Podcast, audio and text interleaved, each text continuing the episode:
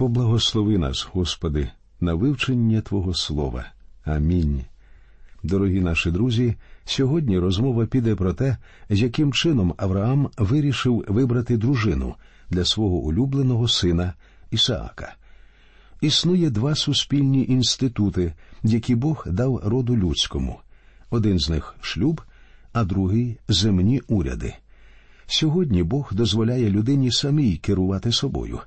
Це два всесвітніх і дуже важливих інститути. Якщо вони розвалюються, суспільство гине. Сім'я є хребтом будь-якого суспільства. Бог знає це, і він увів інститут шлюбу для того, щоб шлюб зміцнював і стабілізував суспільство. Те ж саме справедливо стосовно земних урядів. Уряд повинен мати владу для того, щоб захищати людське життя, упорядковуючи його, і в цьому полягає його призначення. Людське життя священне, і тому Бог установив саме такі закони. Зміст цього у тому, що Богові не байдужа ваша любов одне до одного, і прекрасно, якщо у ваших взаєминах ви пам'ятаєте про Бога. Бог благословляє шлюб. Про це свідчить і життя Ісуса Христа. Адже перше чудо, яке Він зробив, відбулося на весіллі в Кані Галілейській. Своєю присутністю на цьому весіллі Господь показав, що пам'ятати про Бога треба завжди, і тим більше при одруженні.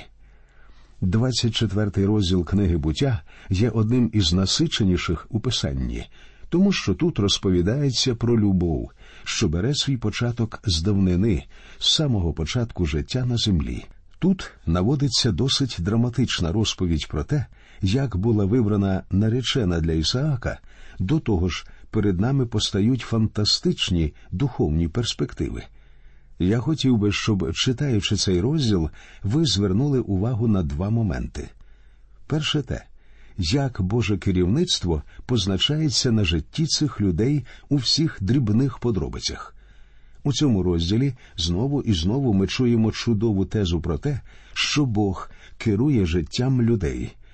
Навіть у ті часи і у тодішньому соціальному кліматі були люди, які шукали Бога і підкорялися Його керівництву. Дехто намагається переконати нас, нібито колись давним-давно у кам'яному віці людство складалося з диких печерних людей. Не вірте цьому. Перед нами книга, яка свідчить, що людина зовсім не починала розвиток з такого стану. Ми знаходимо в Біблії вказівки на те, що люди керувалися волею Бога в житті. Якщо Бог міг керувати життям цих людей тоді, він може керувати і нашим з вами життям. А другий важливий момент у цьому розділі та щирість і готовність, з якими Ревека вирішила вирушити в далеку дорогу разом з рабом Авраама, щоб стати нареченою Ісаака. Це чудова обставина, на яку варто звернути увагу при читанні даного 24-го розділу. Отже, я прочитаю вам перший вірш. А Авраам був старий, у літа війшов, і Господь Авраама поблагословив був усім. Авраам дуже старий, він дожив до поважного віку і в усьому мав благословення від Господа. Зараз Авраам має намір підібрати наречену для свого сина Ісаака, але він не хоче шукати її серед хананеян, які схильні до поганства і ідолопоклонства. Тому патріарх посилає свого слугу до рідної землі, щоб знайти наречену для Ісаака серед людей свого народу у Харані. Про це говориться у другому вірші. І сказав Авраам до свого раба, найстаршого дому свого, що рядив над усім, що він мав поклади свою руку під стегно моє. За тих часів у такий спосіб давалися найурочистіші клятви. Тоді люди не піднімали праву руку вгору і не клали ліву руку на Біблію. Почнемо з того, що в них ще не було Біблії, і, відверто кажучи, я не думаю, що існує необхідність обов'язково класти ліву руку на Біблію, щоб заприсягтися і пообіцяти говорити один одному лише правду. Якщо людина має намір збрехати, вона збреше, навіть тримаючи ліву руку на Біблії. За часів Авраама цей ритуал полягав у тому, що людина клала ліву руку під ногу людини, якій вона дає клятву. Думаю, що цим рабом Авраама був Елієзер. Він був у домі Авраама розпорядником. Згадайте, як Авраам раніше говорив про це Богові, про що ми читаємо у другому і третьому віршах 15-го розділу. Отже, Авраам у третьому вірші 24-го розділу бере зі свого раба клятву. І я заприсягну тебе Господом, Богом неба і Богом землі, що ти не візьмеш жінки для сина мого спосеред дочок ханаанеянина, серед якого я пробуваю. Дорогі друзі, якщо у вас є син або дочка, ви просто зобов'язані молитися, щоб їхній шлюб був благословенний Богом, і вони не брали шлюб з одним з таких ханаанеян. Ханаанеяни усе ще ходять по землі, і завжди існує небезпека, що наші діти одружаться з одним з них. Тоді, як хтось сказав, сам диявол буде їм тестем або свекром і не минути їм його підступу. У віршах з 4 по 6 Авраам забороняє своєму рабу шукати нареченну для Ісаака серед ханаанеян. Бо ти підеш до краю мого і до місця мого народження, і візьмеш жінку для сина мого для Ісаака. І сказав раб до нього Може, та жінка не схоче зо мною піти до цієї землі, то чи справді поверну я твого сина до краю, звідки ти вийшов? І промовив до нього Авраам Стережися, щоб ти не вернув мого сина туди. Тобто раб говорить Авраамові, а раптом виявиться, що жодна з наречених не захоче вирушити зі мною в далеку дорогу. Може мені тоді повернутися і відвести Ісаака до тієї землі. А Авраам йому відповідає «Ні за що. Ісаака нікуди вести не потрібно. Бог хоче, щоб ми залишалися там, де ми є. Ісаак не повинен переселятися. Для нас дуже важливо відзначити цю обставину. Далі у сьомому вірші Авраам говорить Господь, що взяв мене з дому батька мого, і з краю мого народження, і що промовляв був до мене, і що присягнув мені, кажучи, Твоїм нащадкам я дам оцю землю, він пошле свого ангела перед обличчям Твоїм, і ти візьмеш звідти жінку для сина мого. Патріарх Авраам це дійсно людина віри. Він демонструє це постійно, і тут він знову досягає повноти своєї величі. Він говорить своєму рабові ти можеш розраховувати, що Бог буде керувати тобою. Бог обіцяв мені це. Авраам не стрибає в невідомість, адже віра це не стрибок у темряву. Віра повинна ґрунтуватися на Слові Божому. Багато людей говорять я вірю в Бога, і в мене все буде добре. Це прекрасно. Це чудово, що ви вірите в Бога, але хіба у вас є від нього гарантійний лист? Авраам завжди вимагав письмових гарантій, і в нього були такі гарантії від Бога. Бог склав з ним заповіт. Авраам має право сказати Бог обіцяв мені, що через мого сина Ісаака вся земля отримає благословення. Ти можеш бути впевнений в одному у Бога є там нареченна для Ісаака. Авраам говорить, спираючись на те, що сказав Бог. Сьогодні ми всі хочемо, щоб нас не обманювали, але вірити не означає бути обдуреним. Віра має міцну підставу, вона завжди осмислена. Це не стрибок у невідомість. Вірити не означає покласти в ломбард своє життя, заручившись обіцянкою, що з вами обов'язково відбудеться та чи інша подія. Віра не азартна гра, віра по-справжньому надійна, і Авраам упевнений у тому, що він говорить. У восьмому вірші він продовжує А коли ота жінка не схоче піти за тобою, то ти будеш очищений з цієї присяги своєї, тільки сина мого туди не вертай. Авраам говорить не думай відвести мого сина до тієї землі. А якщо жінка не захоче йти сюди, на цьому твої обов'язки закінчаться. Що це означає? Я думаю, що Авраам говорить нам Бог знайде інший спосіб для здійснення свого задуму. Він не знає, що це буде за спосіб, але повністю впевнений, що Бог не хоче, щоб його син одружився з дівчиною з сім'ї язичників. Друзі мої, це і є віра. Віра тримається на Слові Божому. Віра заснована не на піску. Бог хоче, щоб ми повірили Його Слову, але не просто повірили. Благочестива несенітниця думати, наче ви можете примусити Бога зробити щонебудь згідно вашого бажання.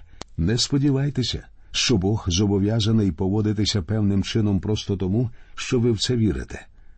Людина, що довгі роки хворіє на рак, найбільше хоче вилікуватися. І не кажіть, нібито вона не вірить, що віра лікує.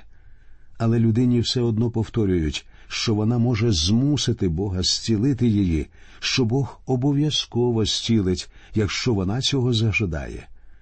Людина не знає, якою є воля Божа, але якою б вона не була, саме її людина повинна хотіти виконати. Бог хоче, щоб ми зверталися з нашими проблемами і потребами до нього. Але він повинен залишатися тим, хто сам вирішує, як відгукнутися на наші прохання. В Авраама було на що покладатися. Патріарх нічого не жадав від Бога. Він говорить якщо так не вийде, виходить, у Бога є інший спосіб здійснити це. Далі, в дев'ятому вірші, розмова Авраама з рабом закінчилася. Читаємо і раб поклав свою руку під стегно Авраама, пана свого, і йому присягнув на цю справу. Давайте тепер простежимо за рабом, що вирушає шукати наречену для Ісаака.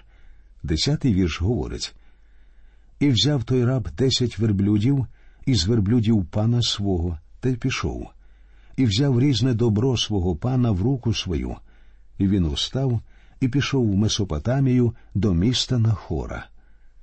У цьому місці я хотів би вставити свій коментар. Я переконаний, що під час народження Христа у Єрусалим з'явилися не просто три мудреці на трьох верблюдах. Такої дрібниці місто просто не помітило б. Я думаю, що скоріше мова може йти про три сотні мудреців, що приїхали на трьохстах верблюдах. У писанні, очевидно, мається на увазі саме це, хоча там, звичайно, не наведено точної цифри. А що в писанні сказано, так це те, що мудреці принесли дари трьох видів, але це ж не означає, що і мудреців було теж тільки троє. Зверніть увагу зараз, що навіть раб Авраама, який вирушає до Месопотамії за нареченою до Ісаака, бере з собою десять верблюдів, і, напевно, в нього були й люди, які на них їхали. Управителя супроводжувала ціла свита. І взяв різне добро свого пана в руку свою. Інакше кажучи, цей управитель розпоряджався всією власністю і майном Авраама. Отже, цей раб Авраама прибув до Месопотамії, і в одинадцятому вірші ми читаємо і поставив верблюди навколішки за містом приводній криниці надвечір на час, як виходять жінки воду брати. Вас може здивувати те, що жінки ходять по воду, але тоді саме жінки напували верблюдів. Чесно кажучи, жінки на той час взагалі працювали набагато більше, ніж зараз.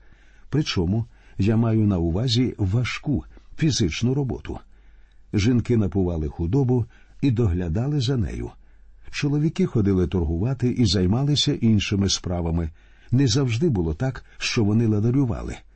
Але згідно звичаю, тоді по воду ходили жінки. Раб Авраама стояв біля колодязя і чекав, тому що для нього, чужоземця, неввічливо було б напоїти своїх верблюдів раніше за місцевих жителів. Цей раб зміг довіритися Богові. Авраам передав всю справу з одруженням сина в руки Господа, і його раб зробив так само. У віршах 12, 13 і 14 раб звернувся до Господа та й промовив Господи, Боже пана мого Авраама, подай же сьогодні мені це і милість вчини з паном моїм Авраамом. Ось я стою над водним джерелом, а дочки мешканців міста виходять воду брати. І станеться, що дівчина, до якої скажу нахили ноглека свого, я нап'юся, а вона відповість пий, і так само верблюди твої я понапуваю. Її ти призначив для раба свого для Ісаака. І з цього пізнаю, що ти милість учинив з моїм паном. Молитву раба можна зрозуміти так дочки місцевих жителів зараз прийдуть по воду. Я не знаю, яку мені вибрати, і мені залишається тільки звернутися до першої, яку побачу. Я молю тебе, Господи, щоб та, котра прийде першою, виявилася тією, котру ти обрав. Інакше кажучи, раб просить Господа допомогти йому зробити правильний вибір. Як по вашому, яку дівчину вибере раб Авраама? Адже він чоловік, і він звернеться до найвродливішої з тих, хто прийде по воду. І ви можете бути впевнені, що Ревека дійсно була гарна. Пуритани вважають, що краса належить дияволові.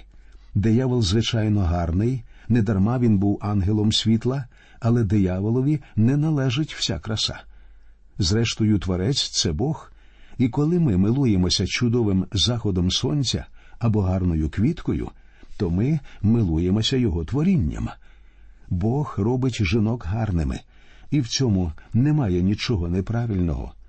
Я впевнений, що раб Авраама вибрав би симпатичну дівчину біля колодязя, він був би негідним рабом, якби цього не зробив. Отже, зараз у віршах 15 і 16 з'явиться Ревека. Читаємо. І сталося. Поки він закінчив говорити, аж ось виходить Ревека, що була народжена Бетуїлові, синові Мілки, жінки Нахора, Авраамового брата, а її глек на плечі в неї. А дівчина та вельми вродлива з обличчя, була дівиця, і чоловік, не пізнавши її. І зійшла вона до джерела і наповнила глека свого та й вийшла. Я ж говорив вам, що Ревека буде вродливою, але я зрозуміло знав це заздалегідь. Вона дійсно була прекрасна, так сказано в Слові Божому. І, друзі мої, у цьому немає нічого поганого. Я шкодую, що красу сьогодні приписують Голівуду, Міністерству видовищ і диявольських спокус. Думаю, що справжня краса залишається в Господа. Красу створив Бог, і немає нічого поганого в тому, що Бог використовує у своїх цілях гарних і симпатичних людей. Я завжди молюся про те, щоб Бог закликав на служіння собі гарних чоловіків і жінок. Отже, сказано дівчина та вельми вродлива з обличчя. Ревека, напевно, могла б виграти конкурс краси. Причому це була дівиця, і чоловік не пізнав ще її. Далі вірші 17, 18 та 19. І вибіг той раб назустріч їй та й сказав Дайно напитись води з твого глека. А та відказала Напийся, мій пане. І вона поспішила і зняла свого глека на руку свою і напоїла його. А коли закінчила поїти його, то сказала також для верблюдів твоїх наберу я води, аж поки вони не нап'ються. Тут важливо відзначити, що Ревека дівчина дуже ввічлива і добре вихована. Вона гарна і розумна. У двадцятому вірші і метнулась вона, і глека свого спорожнила до піла, і ще до криниці побігла набрати, і набрала води всім верблюдам його. Згадайте, що всього там було десять верблюдів, і я не можу сказати, скільки часу пройшло з тих пір, як їм востаннє заливали воду в їхні бездонні цистерни. Напувати верблюдів приблизно те ж саме, що заливати воду в бак радіатора. У 21-му вірші говориться, що раб Авраама спостерігав за Ревекою. А чоловік той дивувався їй та мовчав, щоб пізнати, чи Господь пощастив дорогу йому, чи ні. Посланець Авраама просто вражений. Він міркує, той це випадок чи не той, виявилася тут воля Божа чи ні, і він сподівається, що так. У віршах з 22 по 24 він говорить з Ревекою. І сталося, як перестали верблюди пити, то взяв той чоловік золоту сережку, півшекля вага їй, і два наручні на руки її, на десять шеклів золота вага їм, та й сказав Чия ти дочка? Скажи ж мені, чи в домі батька твого є місце для нас ночувати? Вона відказала йому Я дочка Бетуїла, сина Мілки, що його породила вона для Нахора. Нахор це брат Авраама. У 25-му вірші раб Авраама отримує запрошення Ревеки. І сказала до нього і соломи, і паші багато є в нас, також місце ночувати. І далі у 26-му вірші сказано про слугу Авраама. І той чоловік нахилився і вклонився Богові аж до землі. Посланець Авраама побачив у цьому волю Божу. Хіба не чудово, друзі, коли людину веде і направляє Бог? Читаємо 27-й вірш. Та й сказав Благословенний Господь, Бог пана мого Авраама, що не опустив милости своєї і вірності своєї від пана мого. Я був у дорозі, Господь припровадив мене додому братів мого пана. Тут висловлена дуже важлива думка. Господь припровадив мене. Господь веде тих, хто ходить його шляхами, тобто тих, хто хоче, щоб їх вели, щоб ними керував Бог, тих, хто хоче робити любе для Бога. Шляхи Божі завжди відкриті для відданих йому сердець. Друзі, на цьому ми закінчимо нашу передачу. До нових зустрічей, і нехай Господь рясно благословить усіх вас.